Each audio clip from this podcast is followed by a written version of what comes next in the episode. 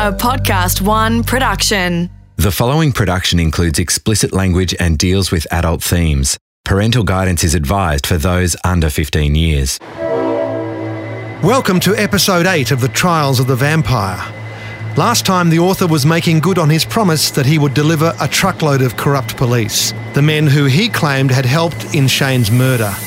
A secret task force, Briars, was set up to probe the allegations, but its cover was blown by a leak to a newspaper. Amid the hue and cry, the main suspect for the murder, Mark Perry, disappeared into thin air.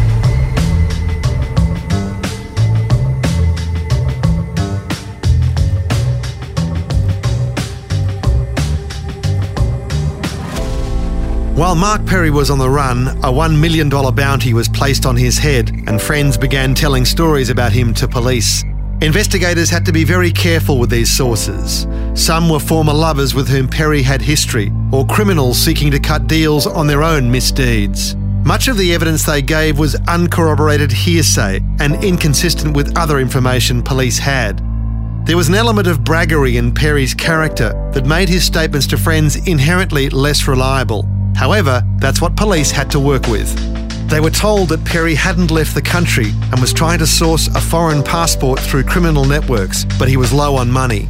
He was said to be picking fruit for cash and keeping away from his old crew. He explored the possibility of leaving Australia through the Northern Territory and getting to Europe.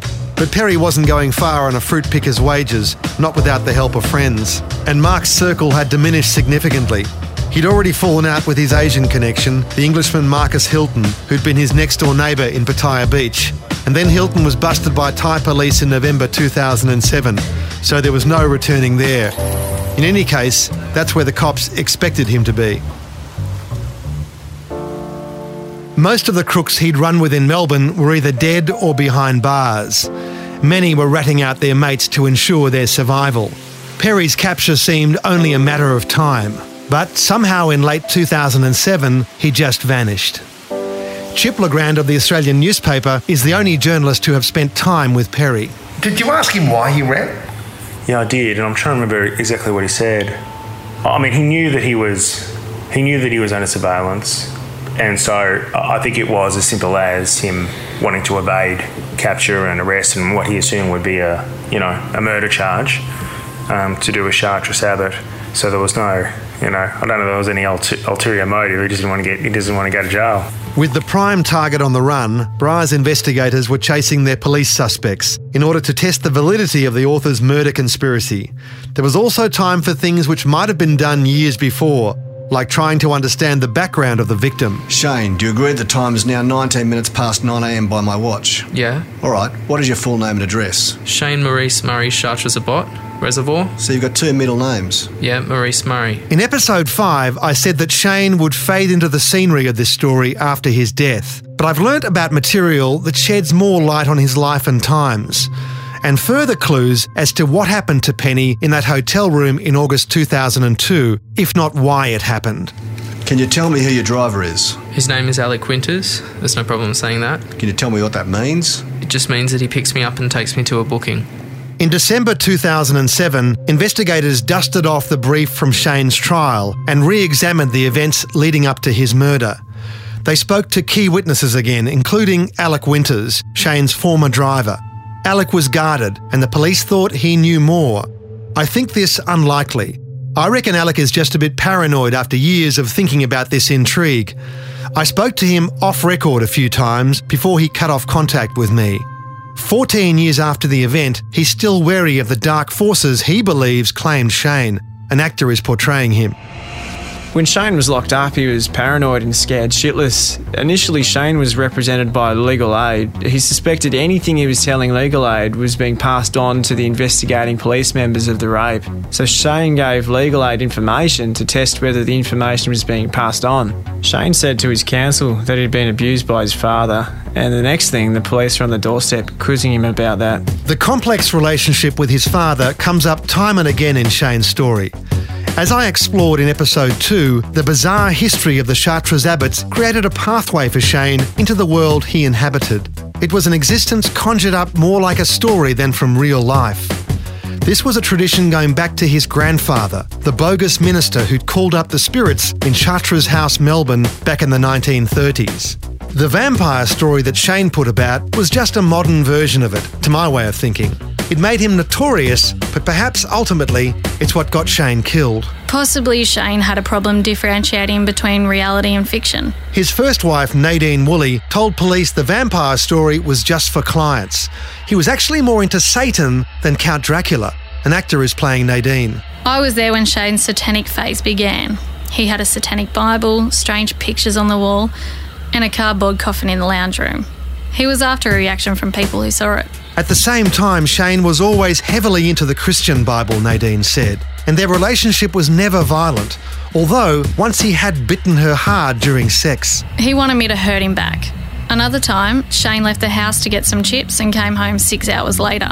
He said that he got picked up by two females and had sex with them. They tied him up, paid him for sex, and then gave him a beating.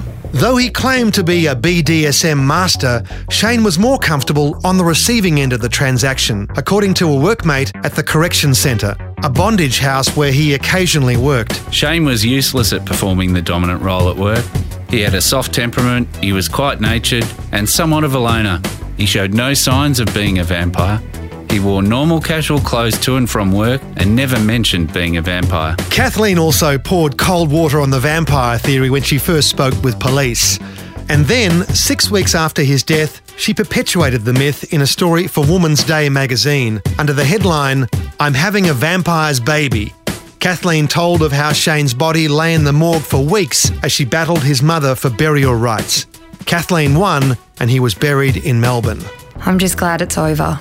Shane wanted to be buried because he was scared of burning, like any good vampire. He wanted a coffin, so that's what I ordered. I think he deserves peace.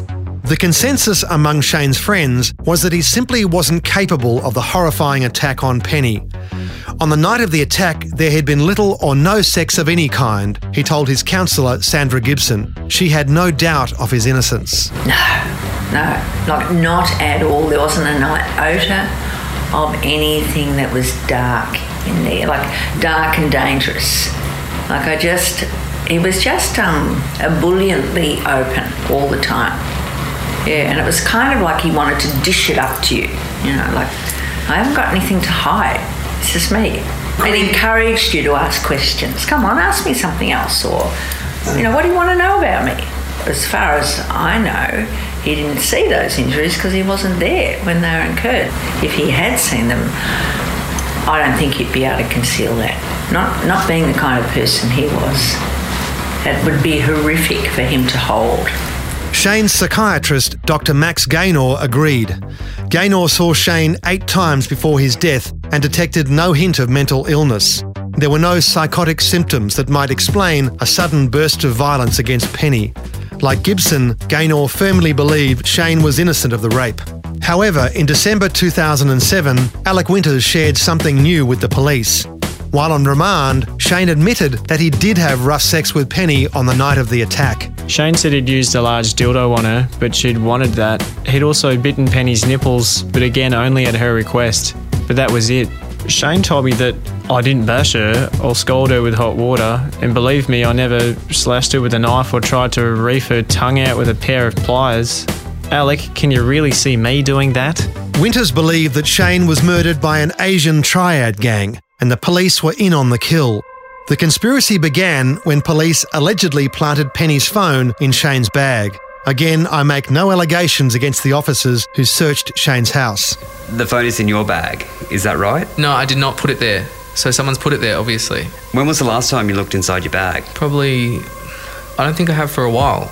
Not in every area and pocket because there's lots of pockets in it. So I don't go through all the pockets in my bag all the time. So who could have possibly taken it from your bag? Well, I guess it could be you guys. If you guys have Penny's phone, you guys are the ones that have all the information, and she's the one who's accused me, so I don't know. But there's no way I put her phone in my bag. Penny's filed this thing, and I, I don't know what's going on.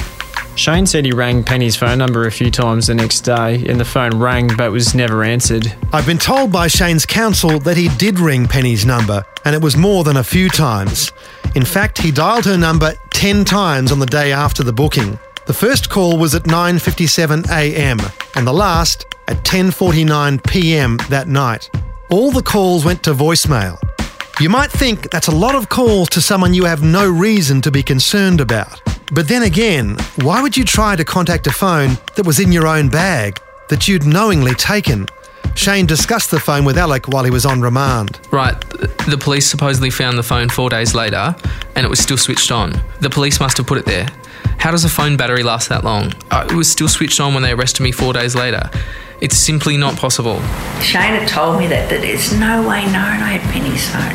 Why would he? Yeah. Why would he take the phone? Absolutely. I mean, he'd be, you know, it would make him even more strongly implicated if he had her phone. No sense at, at any kind of level to have her phone. So all those kind of things, yeah, really fed into his, I think, his deep feeling of injustice that you know was being brought upon him. Like, come on, like, is there anyone here that can see it other than me?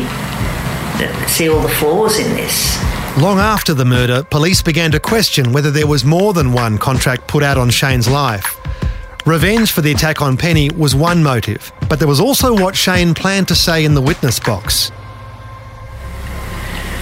So your statement said Shane believed there was police involvement Yep. and high level corruption. Yep, high level corruption. And I, you know, I articulated that as I knew it and, and could recall it at the time. But it was in a general sense, it wasn't specific. Oh, well, when you say that, I mean, that policeman that I, I did um, detail the fact or what happened the last time I saw Shane the day before, where we walked out of the court, and the policeman that was standing behind that didn't like Shane had overheard him mention something about the you know, the jigsaw pieces and how Shane, if he got up in the court the next day, would make sure they all came together again. That mm. policeman definitely heard that. So, yes, I mentioned that. I mentioned that at that interview. And then what happened is at the interview, the police brought out a couple of photos because I said I would recognise, or if you threw some names at me, I would know. And they did. And I said, yes, it's that, it's that policeman. But it went further than the police. And who, who was he afraid of? What he, he said is that there were people in very high places, like people that had much more power that, than anyone could ever imagine. Like there were, you know, not just. the pol- pol- I said, well, yeah, there's the police, and he'd say, no, no, Sandra, it's much bigger than the police. Sandra, the police are up to their neck in this, but it doesn't stop there. If I told you their names, you would know them. They're all in this together. This will never come out unless I say something, but Sandra, I'm scared. It's not entirely surprising that such a ring could exist. Sexual deviance is most prevalent in the higher echelons of a society, and wealthy, powerful men often enjoy the sense of dominion over others. In private, some are prepared to pay for it. Shane would play the submissive role in these pantomimes and keep quiet about it. When police trawled through Shane's list of clients, they discovered there was a man with the same name as a judge. He'd booked Shane years earlier and paid him $180 for his services. He'd taken a room at a motel in Melbourne's eastern suburbs. However, police never contacted the judge to check if he was the one who'd booked Shane. It would have been a simple matter to eliminate him, but such is the reality of power in cities like Melbourne. A decision was taken to leave him alone. And so that lead dwindled away. The rest of Shane's regulars were unremarkable. There was a truck driver he would meet at a workshop out in Spotswood and a visiting businessman from Western Australia. According to Albert Ford, another driver Shane used, this West Australian guy was special. Shane used to see this regular client in Carnegie, near Neerim Road. Shane liked the guy, and I drove him there about six times. He mentioned that he thought he would chuck it all in to be with this guy in WA. If true, this might come as a shock to Kathleen. She told Woman's Day that Shane had been pestering her to marry him. I told him he had to put a diamond on my finger first, but he couldn't afford it. Shane's first barrister, Ian McIver, told police he was surprised that Shane was with Kathleen, particularly after Shane told him he found petite, well groomed Asian women like Penny almost irresistible. I'm trying to determine if it's a client relationship with Penny or a personal. A professional. Whatever Shane told police, I can't help but feel his feelings towards Penny had gone beyond the professional. He was falling for her. She was exotic and beautiful. She offered something more than the mundane suburban life he had at home. It's revealing he dropped the pretense of his working name Simon on the very first booking. Sandra Gibson. Yes, a lot of people wouldn't do it. I mean, that that's about trust. Most people, you know, would not be inclined to do that unless it, there was a couple of regular clients that they had that they really trusted, and then that disclosure might occur. But otherwise, no, that's fairly sort of private and sacrosanct. You know, why do that? I go there and hmm. create another persona. The pattern of calls between them, including a 21 minute conversation Shane initiated three days before the attack, suggested the line between client and lover had been crossed. None of Shane's regulars had ever got so close. I'm going to buy a car. I got a license, you know, but I'm not that keen on driving. If I can get the money together, I'm going to go buy one. I just feel trapped out here in the sticks. Cash is always the issue, and it's a problem with Kathleen. You know, she's not working that much, so it's all up to me to make the rent. I mean, I want to see you again, but it has to be for money. Otherwise, Kathleen will crack the shit. I know you only planned on seeing me a couple of times. I get that, but it's it's been fun, right? Just don't give up on me. I'll call you in a month. But within three days, they were together again. Penny shed no light on why Shane had attacked her. She mentioned a dispute over payment, or that Shane was upset about her talking about Shusak, the Thai man who was briefly in the room with the pair. None of it really satisfies the questions in my mind. Whatever the motive for the attack on Penny, police assumed that Shane's murder was driven by revenge. And that's where the investigation of other motives ended, as Kathleen told Woman's Day. Whatever Shane knew, it died with him, and the secret will go to the grave. And I guess when something is so corrupt, it, it can't afford ever to come out. So whatever response that happens will only ever be another layer of corruption or lie, deception. Like I just think that's, you know, palpably rank. You know, it's it makes one feel incredibly unsafe. I don't know how one, you know, like even begins to challenge that. You know, challenge some sort of recovery of justice. Like, where do you where do you go to find it then? The only hope you have is to go to the evidence, I suppose, or whatever you can get access to. And that's often confounding and confusing in this case. For example, remember the call to Crime Stoppers that Kathleen's sister Frances made to police in September 2005? She said she saw two men outside the house in the days before Shane's murder. I understand that in August 2007 she was interviewed again by police on this matter and gave this evidence in court. I saw two guys hanging around the house about six times, maybe more, days before the shooting. I was looking at them from the front window of our place. I was usually home during the day, so I worked a night shift at a servo between 5pm and 2am. I saw a gold or bronze Ford Falcon driving in Howard Street with two men in it. One was an older guy, they were both white. The younger guy had a baseball cap and was about 5'11. Uh, they were both smoking heavily and looking at the house. I saw the older guy writing stuff down and looking at his watch.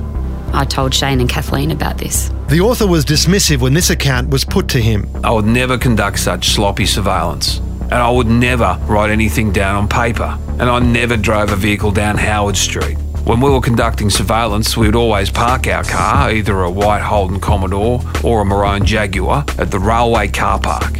I've never driven a brown or gold Falcon or had access to one. But there were a few points of agreement. Ange wore a red baseball cap a number of times when we were conducting surveillance. I have a vague recollection of, on one occasion, of going up and knocking on Chartres Abbott's front door. I can't recall what time of day it was. No one answered the door, and I recollect someone peeking through the left hand side window. I'm unable to describe this person or the reason why I did this. The intel that Frances provided of two men she saw watching their house went no further. Nobody else in the street seemed to notice them. Frances claims she told Shane and Kathleen, but they did nothing about it. And police couldn't make the author's account of his surveillance tally either. There'd been problems with this from the beginning of the author's confession. He claimed to have been watching from the car park of the railway station, which looks directly down the street where the deceased lived. But it didn't look down the street and still doesn't. From that vantage point, the author would have seen the six metre brick wall of the panel shop on the corner. Police were stuck with this inconvenient fact, but pressed on regardless. The author also claimed that Ange Goussis had gone to the court to eyeball Shane during his case as part of their surveillance. Ange and Shane had almost bumped into each other outside the courtroom, he said. There were some grainy CCTV images of a man who looked a little like Ange inside the court building, but they were inconclusive, and there were no images that showed him near Shane. And so it went for the investigators who tried to corroborate the author's claims. In six statements made over nearly six years, they could find little to back up his claims. They were forced to rely almost exclusively on what the author told them to stand up their case, and investigators gave it a red hot go. What had begun as a murder investigation was now an all out war on so called corrupt police and their criminal associates. Solving Shane's murder seemed almost a secondary consideration. But if investigators could establish how and whether Peter Lawler had obtained Shane's address as the author had claimed, then perhaps they could achieve both aims. They searched government databases, social security, driver licensing, Medicare, and electoral rolls for any checks on Shane's name and personal details. They scored a hit with the Australian Tax Office. We'll come back with that in a moment. On April 1, 2003, two months before Shane's murder, his name was checked on a workstation at the tax office's headquarters in Albury, New South Wales, and there was a possible link back to Lawler and Waters. Peter Spence was a former policeman and ex colleague of the pair. He was then working as an investigator for the tax office, and he was in Albury that day. He was later interviewed by Briars. What I found extraordinary was during the record of interview, everything that they produced to me actually proved that it wasn't me rather than it was.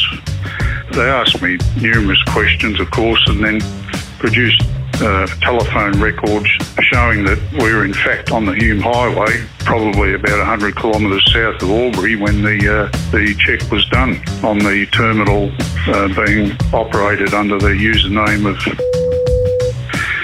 Now, unless we could uh, operate things by telepathy or something. I, I, have no idea how this thing's supposed to have happened, and they still sort of weren't satisfied.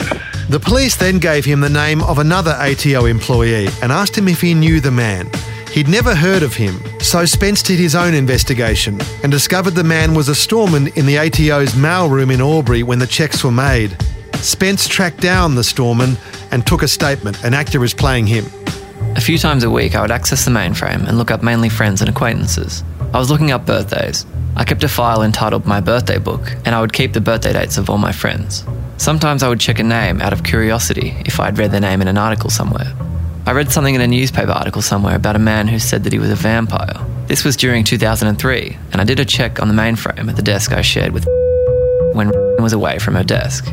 I was just curious about who this person was who called himself a vampire. Another lead had evaporated for the Briars investigators. It was complete tunnel vision, and because of that, they failed to undertake proper inquiries on the periphery of anything and determine the facts rather than try and place people into the frame of uh, the position of being involved. The author was doing his best to put as many as possible into the frame. Investigators were still trying to pin down the day at the hotel when Lawler was supposed to have given the author Shane's address.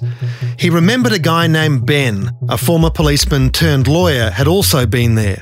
This could only have been Ben Archbold, a former cop who had a legal practice in Sydney. He'd worked with Lawler and Waters and they were still mates. Chip Le Grand of The Australian worked on this part of the story. The detectives fly up to Sydney. They go to Ben Archbold and they say, Ben, we've got information that you're at the hotel on, the, on, on, these dates. Yeah. And he goes to his day book there, he's still got his Victoria Police day books, and he yeah. goes, oh, that's blank.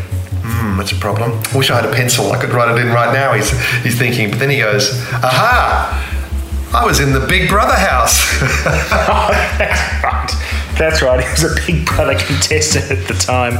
At the time, he was supposed to be at this notorious meeting at the hotel. The ratings are a bit soft at, the, at that moment, but I think it was about two million people were watching, so he had a few people to back his alibi. Yes, that's right. I've forgotten about that one. At this stage, things are getting a little bit desperate. So, because uh, uh, you know these investigations continued after the time where, where the news of the of the task force had had leaked and the cat was out of the bag. They still didn't have a case. They were still investigating. They were still trying to establish these leaks and uh, these links. Later that year in November, they caught a break. All along, they suspected that Penny knew more about the murder than she'd revealed. And finally, she opened up. From the first time the police spoke to me about anything to do with this case, I've never told the truth, and this includes my knowledge of Mark Perry. The reason I did not tell the truth is I was scared, confused, very messed up, and I didn't want the police to think that I told Mark to do it. Mark was the first person that I have ever loved. I still love him, but it is a different type of love. Penny recounted a conversation she had with Perry at a Melbourne pub in 2006. We sat inside the pub, and after saying hello, Mark whispered to me that I am the one who shot him. He was the one who did it. He said that he put his arm around the guy's neck and then shot him in the head. When he told me this, he did the actual motions with his arm and hand. He showed me by putting one arm around his neck and with the other hand, he made a gun sign out of his fingers and pointed it at his head. These statements were later made to the court. Here, finally, was a piece of testimony that fit perfectly with the forensic evidence of Shane's murder. From what Penny had described, the gun was very close to Shane's neck, almost at point blank range, and the muzzle was pointing upwards, which would give the bullet a vertical trajectory. And that's what the autopsy had told police on the very first day of the investigation. And so, what did police do with this new evidence? Well, nothing really. It didn't fit in with with what the police wanted to find out, which was some sort of a involvement of corrupt police, and so they basically discounted that story. I mean, they they just put it down to uh, Mark Perry trying to big note himself in front of his old girlfriend, who he still carried something of a flame for, and and they left it at that. There's an old saying in police work the mind of a good cop is like a parachute. It only works when it's open. It got to the point where they they really only heard the things that fitted in with their preconceived idea of how this had gone down, and, and their minds were closed to other possibilities. Despite this stunning new evidence, Briars stuck fast to the notion the author was the shooter, and Perry had only commissioned the murder through Warren Shea, his mate in Queensland. Penny's confession might have turned that theory on its head. How did Perry's version of the shooting match the forensics so perfectly when the authors so completely did not? Investigators from Briars I've spoken to explain this away. They suggest the author's memory was faulty. But surely just three years later, you would remember with some clarity the moment you took someone's life, even if you had no remorse. It's amazing to me the police didn't question this. Perhaps they'd become so invested in the author by 2009, there was no turning back. They had no choice but to believe his stories, and in him. With Mark Perry still on the run, police worked on Warren Shea to give up his mate, Chip Le Grand again. Warren Shea was an interesting character in this, though, because he, in a world where everyone was ratting on everyone, I mean, he, he proved remarkably staunch. The police had made it clear that if he provided them any any evidence that would implicate uh, police in the murder of Shane Abbott or, or even implicate Mark Perry, they'd pretty much wipe the slate uh, for him. As the pace of the investigation slowed to a walk, Force Command continued its purge of Vic Pol's old guard.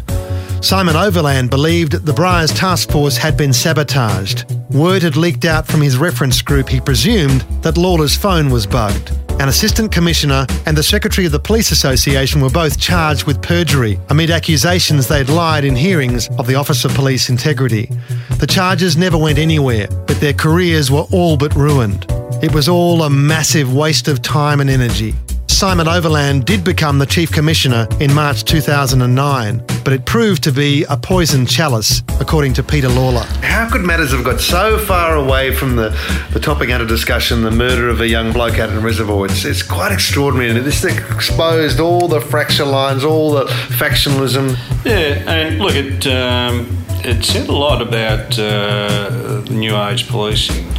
I mean, at the end of the day, uh, uh, Simon, poor old Simon got caught out uh, trying to uh, mislead the public in an election environment by fudging uh, crime figures, and he paid the he paid a very heavy price for that. Um, so maybe that uh, that might have been his karma. curse of the vampire. the curse of the vampire, indeed. In the end, the pressure proved too much for Victoria's Police Commissioner.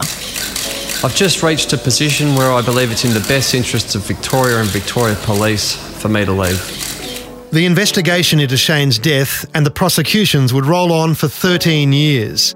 In that time, there would be four state premiers in Victoria and three police commissioners, and all of them would have to deal with the fallout from the Briars investigation. Author Liam Houlihan summed up Shane's persistent influence in a book called Once Upon a Time in Melbourne. The blood of the dead man did not stop where he fell. It poured onto the reservoir street and then slowly but persistently ran into the heart of the city. It would pour into police stations as if looking for those responsible for liberating it from its host, and then into the halls of power. It would run along Spring Street and into Parliament House. It would enter private rooms and wash against the ankles of powerful people, leaving them slipping, losing their footing, trying to avoid getting caught in it. Eventually, the stains of Shahrazab's blood painted the town red and left the powerful sliding in the stuff, trying to wipe it from their papers. All the while, no one said a thing. Next time on the Trials of the Vampire, Mark Perry's seven years on the run finally ends. Mark would talk and then he stopped. He just said that the man is dead because of a big hole in his neck, like a vampire got him. And the author reluctantly takes the stand. The trial was delayed for a day because was sitting in prison and refusing to give evidence at all. And so, again, right to the brink, I mean, it felt like that you had this sort of master manipulator who was really playing the system uh, for all it was worth. The Trials of the Vampire is a Podcast One production. Executive producer is Grant Tothill. Producer, writer, and narrator is Adam Shand. Editing, mixing, and original music score is by Matt Nikolic. Research by Nicole Gunn. Additional research by Alison Caldwell. Associate producer is Carly Humby.